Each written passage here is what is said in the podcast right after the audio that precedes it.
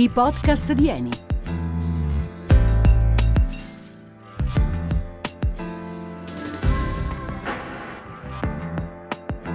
Elements. In principio fu la materia.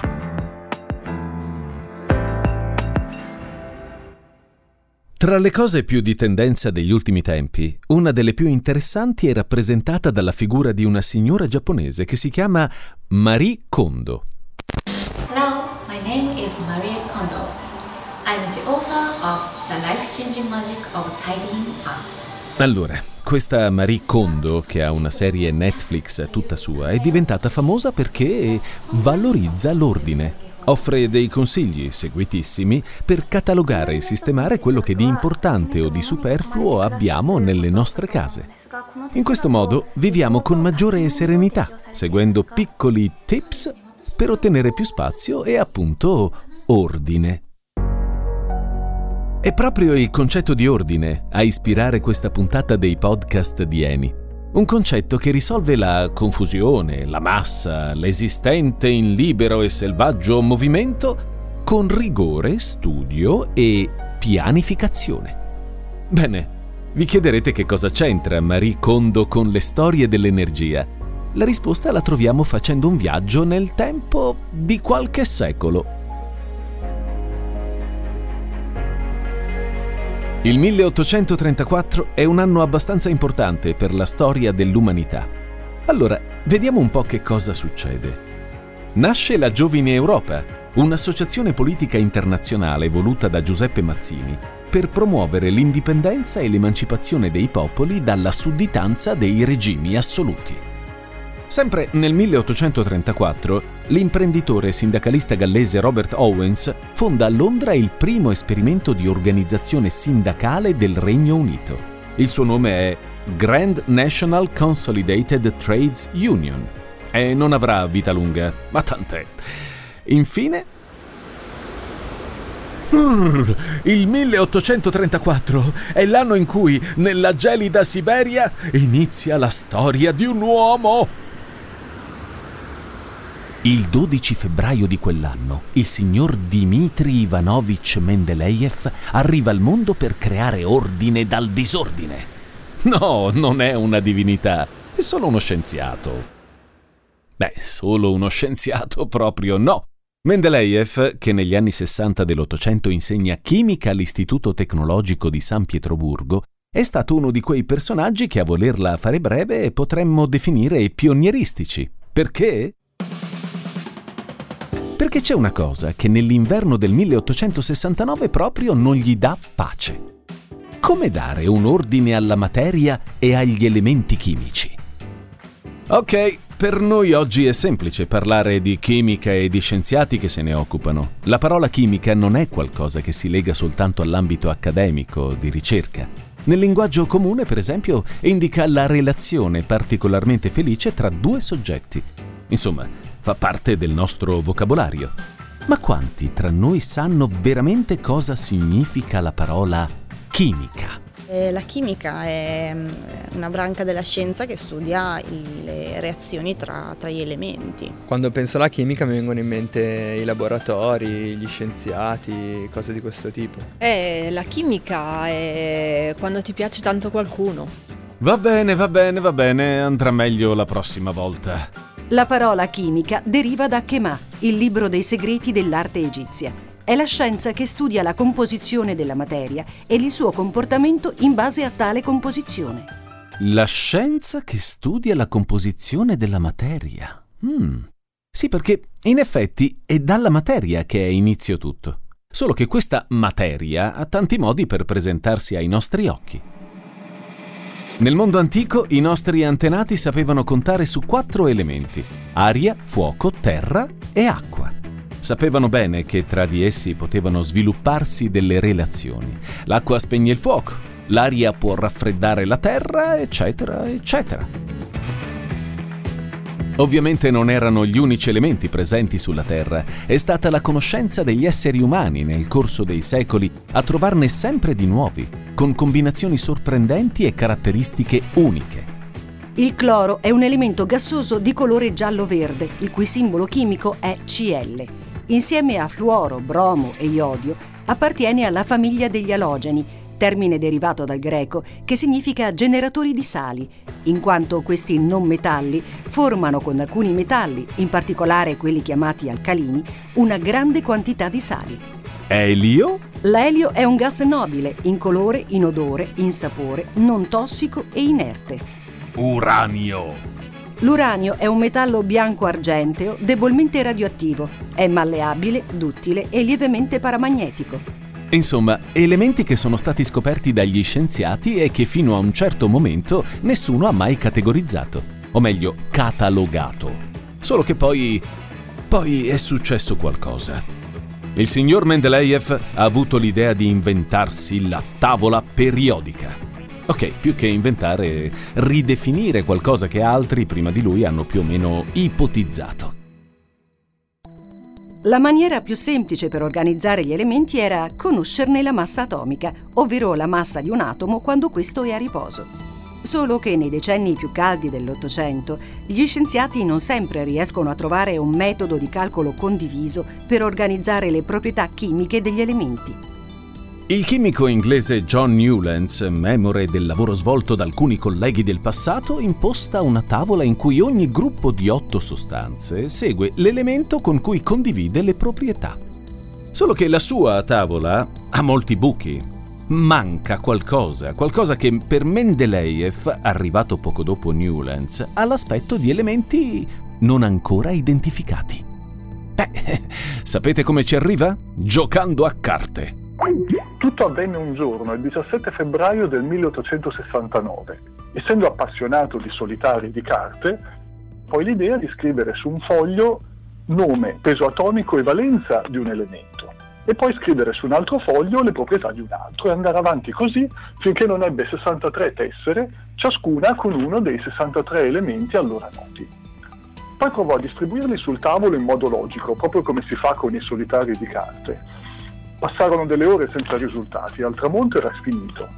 Decise di andare a fare un pisolino e dopo aver passato tutta la giornata a tentare di capire la logica che si nascondeva dietro le proprietà degli elementi, appena addormentato eh, ebbe un incubo in cui gli giravano nella testa tutte le, le sue tessere e tutte le sue carte piene di elementi. Poi all'improvviso si svegliò e corse al tavolo dove erano sparpagliate le tessere degli elementi e questa volta il solitario gli venne al primo colpo. Quindi la sera del 17 febbraio del 69, 1869, era nata la tavola periodica. La voce che sentite appartiene a Luca Longo, chimico del Centro Ricerche per le Energie Rinnovabili e l'Ambiente ENI di Novara. Poco dopo copiò tutto su un foglio che è ancora conservato nel suo studio all'Università di San Pietroburgo, come tutti gli altri fogli usati quel giorno. Lungo le colonne c'erano i gruppi che contenevano gli elementi con proprietà simili. Lungo le righe i periodi che contenevano gli elementi ordinati in peso atomico crescente. Visto che, come sappiamo, allora si conoscevano solo 63 elementi, mentre oggi siamo arrivati a 118, lo scienziato russo ebbe l'intuizione di inserire degli spazi vuoti all'interno della tabella, dove in futuro sarebbero stati piazzati gli elementi che ancora non si conoscevano dando così alla sua tavola un vero e proprio potere di previsione delle scoperte future. Luca Longo ci sta raccontando qualcosa in più su Mendeleev, non soltanto perché si tratta di un collega. Quest'anno infatti si festeggiano i 150 anni dall'ideazione della tavola periodica. Anniversario significativo, così tanto da ispirare la pubblicazione di un volume, Elements, storia illustrata della tavola periodica, pubblicato da Libreria Geografica. Il volume l'ha scritto l'inglese Tom Jackson, uno degli autori più prolifici della sua generazione, un nome imprescindibile quando si parla di editoria scientifica con finalità divulgative. Questo volume però non sarebbe stato realizzato senza il contributo proprio del Centro Ricerche per le Energie Rinnovabili e l'Ambiente ENI di Novara. Perché? Beh, questo lo chiediamo a Luca Longo. Il Centro Ricerche per le Energie Rinnovabili e l'Ambiente di Novara riprende la tradizione scientifica dell'Istituto Donegani che è stato fondato nel 1941. È uno dei primi centri di ricerca chimica industriali d'Europa e da oltre 70 anni è uno dei più prestigiosi nella chimica applicata all'industria. Per questo Libreria Geografica si è rivolta proprio ai ricercatori di Novara per aggiornare e ampliare il libro. Sono stati introdotti diversi capitoli.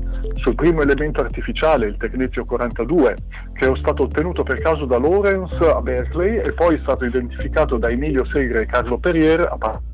C'è un capitolo sulla fusione nucleare, sui polimeri, sui materiali compositi, sulla nucleosintesi, sulla sintesi dell'ammoniaca che è fondamentale. Interessante sapere in che modo gli scienziati del centro ricerche hanno condiviso le loro conoscenze sicuramente molto più approfondite di quelle che noi ricordiamo dai tempi della scuola.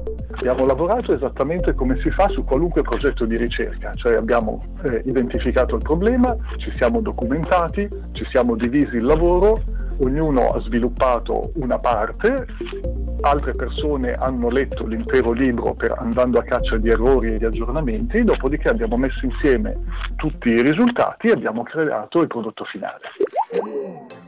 L'obiettivo di un volume come Elements, oltre a celebrare i 150 anni della tavola periodica, è quello di ricordare quanto siano fondamentali nella storia dell'umanità i traguardi raggiunti dai chimici, le grandi scoperte, quelle che hanno individuato gli elementi come qualcosa di fondamentale per lo sviluppo della società.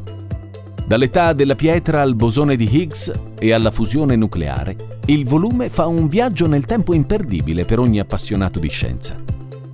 Marie Salomea Sklodowska. Maria Salomea Sklodowska. Mm. Questo nome vi dice qualcosa? Mm, no, non vi dice nulla, vero? Ah, è un vero peccato perché la signora Sklodowska è stata una delle più grandi scienziate di tutti i tempi. La sua di storia è una di quelle raccontate da Elements. Ok, forse il nome continua a non dirvi nulla, Qualcosa cambia però quando Marie, che è polacca ma ha deciso di vivere e lavorare a Parigi, incontra un uomo. Un uomo che si chiama Pierre Curie. Nel 1895 i due si sposano e lei diventa Marie Curie. Marie Curie è entrata nella storia perché ha scoperto il polonio e il radio, a proposito di elementi, e per avere vinto due Nobel, una figura all'avanguardia, ma che proprio perché donna, quando era in vita era stata spesso sottovalutata dai colleghi maschi. Diciamo che in un periodo dove il maschilismo imperava nella comunità scientifica, eh, Marie è stata in grado mo- molto tenacemente di ehm, eh, di proseguire i suoi studi meritandosi, eh, meritandosi, non uno ma ben due Nobel, eh, uno per la, per la, fisica e l'altro per la chimica, lavorando prima assieme al marito, anzi convincendolo ad entrare eh, nei suoi studi, nelle sue ricerche e addirittura trascinandolo e poi proseguendo, si può dire quasi da sola, tutta l'attività, eh, tutto lo studio. E, ehm, e questo per lei volle dire in un qualche modo eh, avanzare anche eh, i tempi. Michela Bellettato, geologa e anche lei tra i professionisti che lavorano in ENI, ci spiega perché quella di Marie Curie è una figura fondamentale e pionieristica, tanto da meritarsi un ruolo di rilievo in Elements. Forse non tutti sanno che, che a lei è stato dedicato proprio un elemento chimico della tavola periodica, il polonio.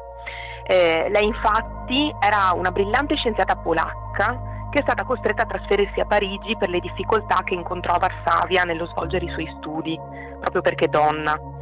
E fu così che si rivolse a un esperto fisico, Pierre Curie, con cui si sposò poco dopo. Marie cominciò a lavorare sulla radioattività assieme al marito, che si unì alle sue ricerche e, e anche ad Antoine-Henri Becquerel, e con loro vinse il Nobel per la fisica nel 1903 e durante i loro studi si accorsero che eh, la pitchblenda o uranimite, un minerale ricco di uranio e torio, emetteva più radiazioni di quelle attese e nel minerale quindi doveva esserci un'altra fonte di radioattività, un elemento nuovo.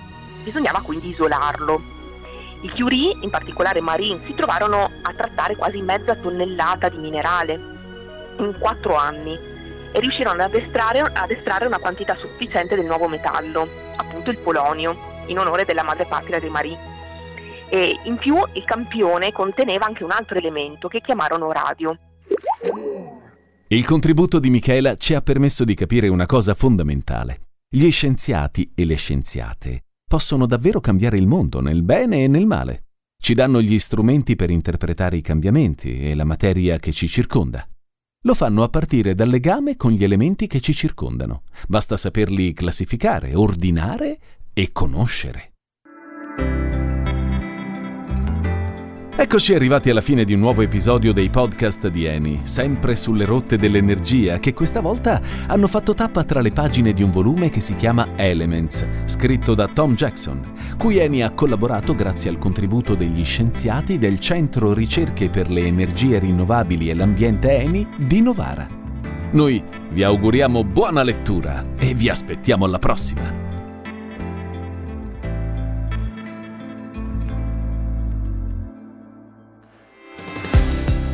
Avete ascoltato i podcast di Eni, progetto radiofonico e adattamento a cura di Cast 4. Scarica la collezione completa sul sito eni.com.